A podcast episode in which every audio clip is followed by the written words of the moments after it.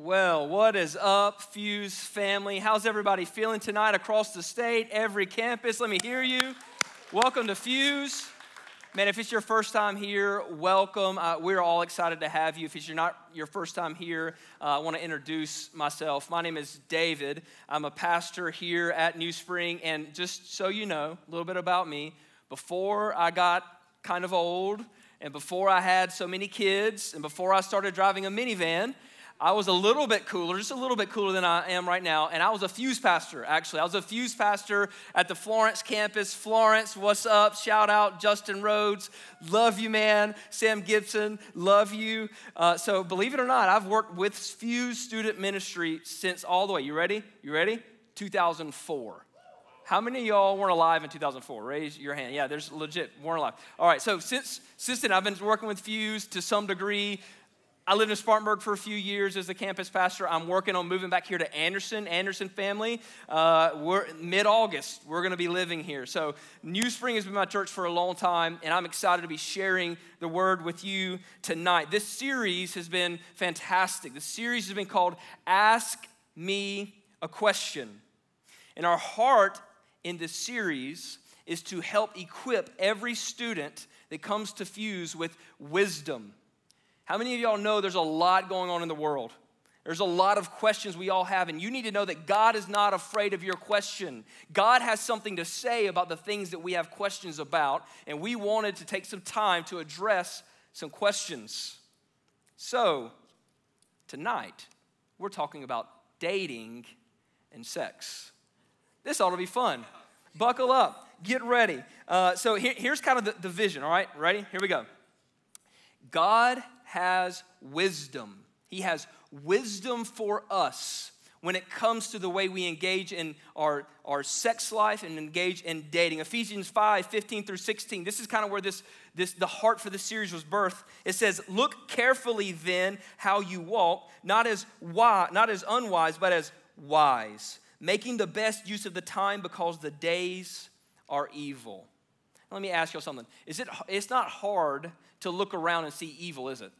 I mean, it's, it's everywhere. There's, there's violence, there's racism, there's injustice, there's hate. I mean, just log on to, to Instagram and follow a thread for a minute. You're gonna see evil and people being like, I mean, just being hateful towards each other. Evil is everywhere. God knows that. The word tells us if you we're gonna follow Jesus, what does it say? It says to walk as the wise. Well, that begs the question what is wisdom? What is wisdom? Is wisdom just asking old people for advice? And then the advice they give, is that wisdom? That's the way I viewed wisdom for a long time. It's like, okay, I need to find someone that's old and ask them what they think about this, and then I'm gonna have wisdom. That's not necessarily how God defines wisdom. The Bible has something to say about what wisdom is. Proverbs 9:10 says this. Are y'all ready? Proverbs 9:10. The fear of the Lord. Everybody say the fear of the Lord. All right, we're going to do it again. Everybody say, the fear of the Lord. All right, the fear of the Lord is the beginning of wisdom, and the knowledge of the Holy One is insight. So, the fear of the Lord is the beginning of wisdom. Another way to say this is you can't begin to have wisdom if you don't have the fear of the Lord. The fear of the Lord is the beginning of wisdom. How many of y'all are afraid of spiders? Raise your hand. I got on my car last night. I went to Chick fil A. I got a salad for me and my wife. I get out of my car. I walk through a spider web, and I'm doing this thing convinced. I don't care about the spider web. I care about the spider that is inevitably on me somewhere, right? Uh, how many of y'all are like clowns? Don't don't like get off me, clown, right? Clowns, afraid of clowns. All right, let me tell y'all a story of my wife, okay? My wife is afraid. This is crazy. Maybe there's some of y'all like this. That like there's someone always under the bed and so when she gets out of bed, she doesn't like put her feet right down. She kind of like leaps out because I think she's convinced someone's gonna reach out and grab her and yank her under. That. I don't know what horror movie she's seen, but like legitimately, she kind of jumps into bed a little bit. Right? Anybody? Anybody kind of y'all like those Halloween horror places and go to those those those? I hate those. I don't know what's wrong with people do that. Listen, when I say fear of the Lord, that's not what the fear of the Lord is. What is the fear of the Lord? One of the things you need to recognize is, is the Bible is written in different language than English originally. This, what I just read, was written in Hebrew. And the word fear, there's a little more complexity going on with the word fear here than the way that we look at the word fear. What is the fear of the Lord? Here's the way I'm going to define it. I'm going to put a statement up there in a minute. But before I put that statement up there, I'm, I'm going to kind of unpack it a little bit. The fear of the Lord is seeing God for who He is feeling, seeing the full weight of the holiness of God. You know what that makes you do? It's like, woe is me. God is holy. He is all powerful. He is creator. Woe is me. But then it's, it's more than that. It's also recognizing his majesty. So you're, part of you is like, woe is me. Another part of you is like, show me your glory, God, because it's amazing and I'm drawn to it and I see your majesty and I want a piece of it. And the other part of it is understanding who he is, that he says he's a father and experiencing his gracious, perfect, heavenly father love that he wants to lavish on you. It's a full understanding of who God is. And when we have that, we are very quick. It is not difficult to surrender our lives to Him.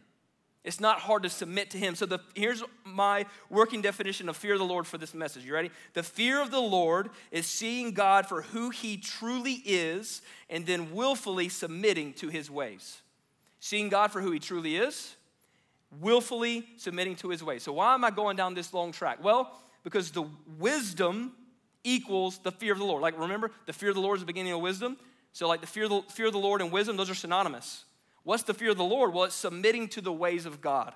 So, what, if we want to walk as the wise, as Ephesians tells us, if we want wisdom, we have to be submitted to the ways of God. So, my aim tonight is to talk about the ways of God when it comes to dating and sex. So, if we would, if you would, let's pray and we're going to jump in. Heavenly Father, thank you for who you are. I pray that tonight you would be exalted and all of us and every student that's hearing my voice right now would see who you are and be willing to submit to your ways because your ways are best. Holy Spirit, come and help and quicken this word. In Jesus' name, amen. All right, dating.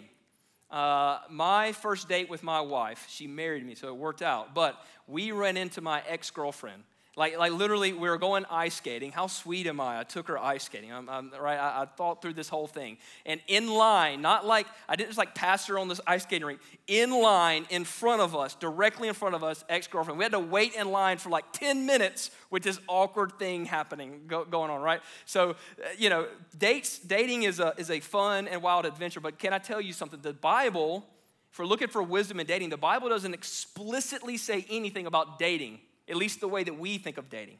The way we think of dating is actually pretty new.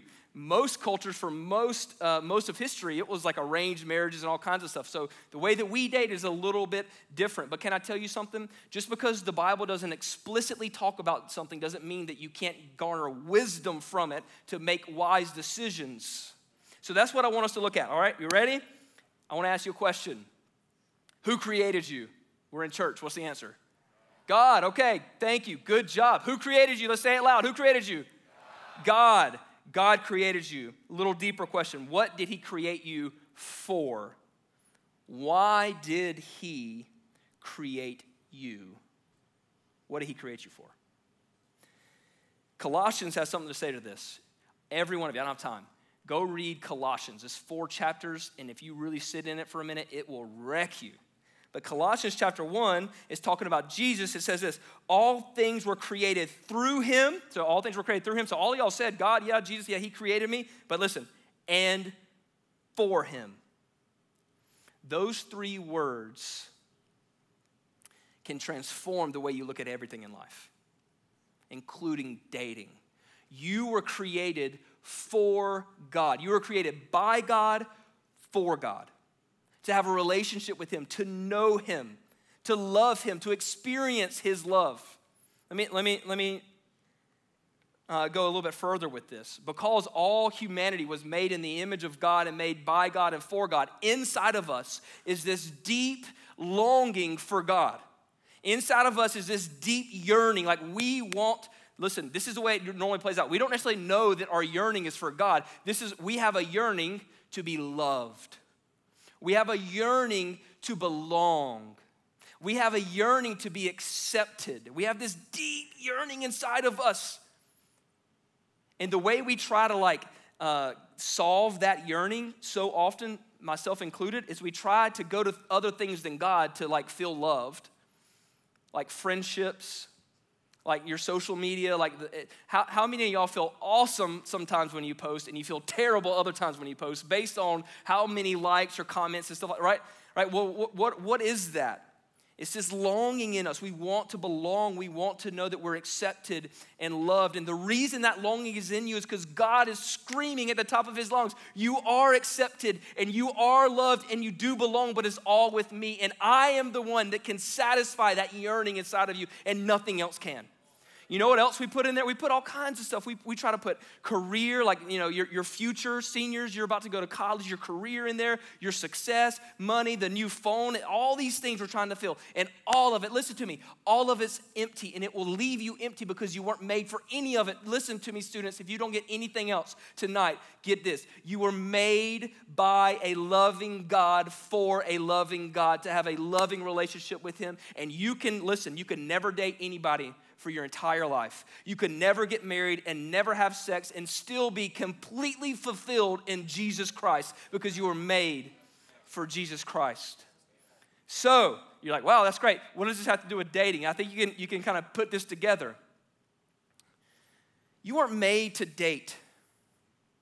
I'm not, I'm not gonna, I'm gonna give you some practical stuff. I'm not gonna go into like, this is, this is like when you should start dating, and this is, this is like when you shouldn't date. I'm not gonna go into that. I am gonna give you a little bit of a framework to look at when you should be okay dating, okay, or when you should start. I wanna start with this statement, and then I'm gonna put something on the screen.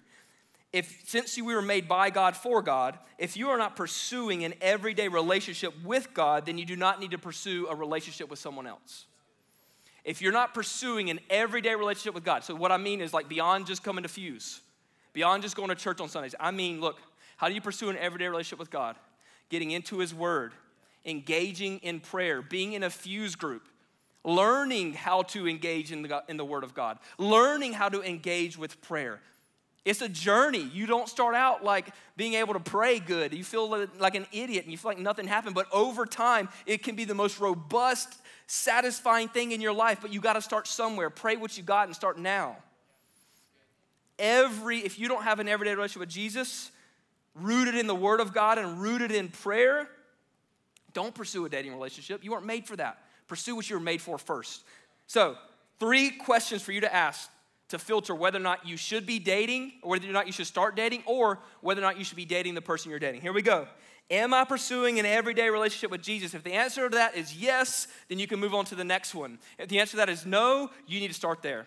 Next question Will this dating relationship help me love Jesus? Remember, I'm made for Jesus, I'm made for God. Will this dating relationship help me love Jesus? If the answer to that is no, or the dating relationship you're in right now is no, you need to stop right there. If it's yes, you can move to the third one. You ready for this one? Will this dating relationship help them, the other person, love Jesus? If the answer to that is yes, and your fuse group leader and your parents say it's okay, go date. If, if the answer to that is no, it will only lead to emptiness. Because you weren't made for that. You were made for God. I got to move. Let's go on. Let's talk about, let's talk about uh, applying God's wisdom when it comes to sex and sexuality. And I just want to address the fact that this is a complex issue that I cannot even begin to scratch the surface on. But you need to know this Fuse is a safe place for you to sort out submitting your sexuality to God. This is a safe place. You can talk about what you struggle with. You could talk about how you're confu- where you're confused. You could talk about sin that is in you. You could talk about your you could talk about that here. The church has to be the place where you can sort all these things out and give them to God. God's not afraid of your questions when it comes to sex or your confusion or anything. He's not afraid of your sin when it comes to sex. He, he has laid out a way for us. So, I'm going to talk about what it means to submit our sexuality to God and, what, and how God lays out a way to engage in, in sex and in, in, a, in, a, in, a, in a design for sex from Scripture, from beginning to end. We're going to see this narrative that goes all the way through God's Word.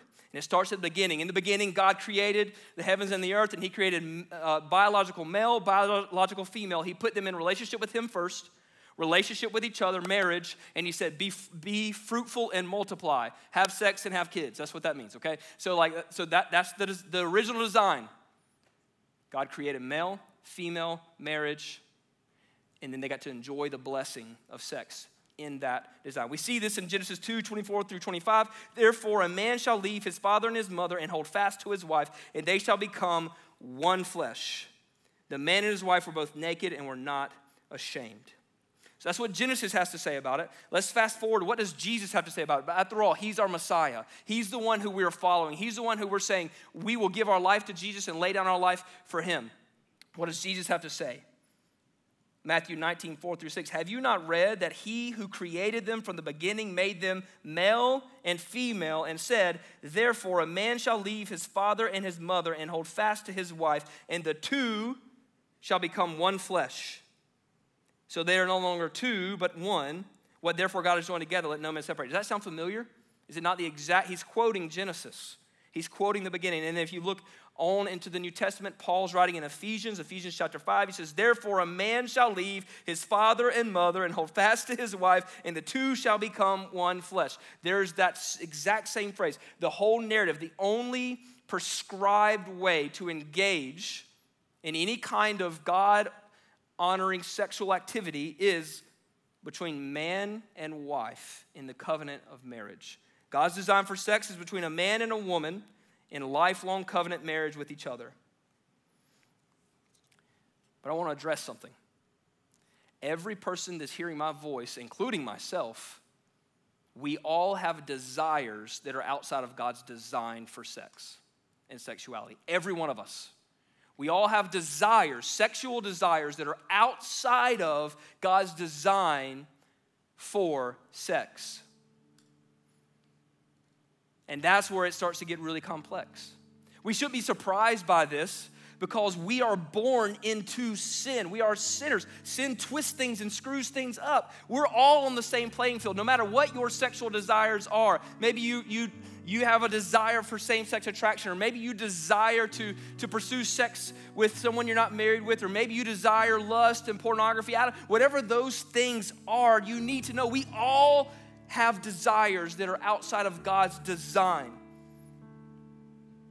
But following Jesus is about surrendering everything, all of our desires, our sexual desires, and every other desire to what? The ways of God. Why? Wisdom begins with the fear of the Lord. Fear of the Lord is being willing to submit to the ways of God. So I've been on my own journey here I've had desires that are outside of God's design for sex, and I indulged those desires for years. I lived it out. I lived a life for years where I was actively engaging in sex, sexual activity outside of God's design. I was looking for love and belonging and fulfillment. And here's what it got me shame, regret, pain, I hurt myself and I hurt the people around me. This is the way the enemy works. The enemy promises something good, and on the other side, he just speaks nothing but shame. Nothing but you I can't believe you did that. You are so dirty. You are so unworthy. God is so mad at you. But I've got good news for you tonight, Fuse. There is therefore no condemnation for those who are in Christ Jesus and who are called according to his purpose. Jesus Christ has atoned for every bit of sexual sin and every other sin that you've ever engaged with. Jesus Christ is calling you tonight. He loves you. He's got good news for you that He can heal your shame, but only He can heal your shame. You do belong, but you belong to Him. You are accepted, but you are accepted by Him because the blood of Jesus Christ has covered all of your sin. And when He looks at you, if you've given your life to Jesus and surrendered to Him, when He looks at you, He sees a child and He sees a beloved son or a beloved daughter. He sees someone who is redeemed by the blood of Jesus Christ. He does not see your sin. But sin can still have massive effects in our life if we don't surrender it to Him. So I want everyone at every campus to stand to your feet. And I want you to close your eyes and bow your heads. Lord, come. And I'm just going to ask a few questions and then I'm going to pray and hand it off to your campus, and your campus is going to manage this moment. Bow your heads, close your eyes. I want you to think about this and answer these questions. Where are your sexual desires outside of God's design for sex? Would you be willing to surrender that to Him? It's like you need to know first you need to know that you he can he wants to help you and He wants to walk with you. So the way you can do that, just say, God, you know, I have this desire inside of me, and I and I know that it's you know not your way, and I surrender it to you. But I need you to know something too. You're going to wake up in the morning and you're going to feel the same desire. Surrender is not a one-time thing; it's a daily thing. It's an everyday surrender. It's a process. Okay. Here's the next question. Have you been sexually active in a way that is outside of God's design for sex? Are you currently sexually active in a way that's outside of God's design for sex? Y'all heard what I said. God isn't looking down at you, ready to give you a, a, celestial spanking. He's looking down at you, saying, Come. Come to me, all who are weary and heavy burdened, and I will give you rest. Take my yoke upon you. He's got an easy and light yoke he wants to give you, but you got to give it to him. He's, a, he's he is safe. You can confess to him what's going on you can confess to your fuse group leader what's going on. So, in this next time at every campus, no matter what this ministry time looks like at your campus, if you need to talk to someone, find a fuse group leader. If you just need to sort this out with God, sort this out with God. But let's not leave here without sorting it out. Let's pray. Lord, thank you for your word. Thank you for your design. Thank you that you are good and you only have good and mercy in mind for us. And thank you, God, that we can surrender to your ways, and your ways are best. Holy Spirit, would you speak to every single student so that they can walk in the goodness and the mercy that you have for them? Break the chains of shame and regret and guilt and fill every one of these students up with the knowledge of your love pull them to you in Jesus' name.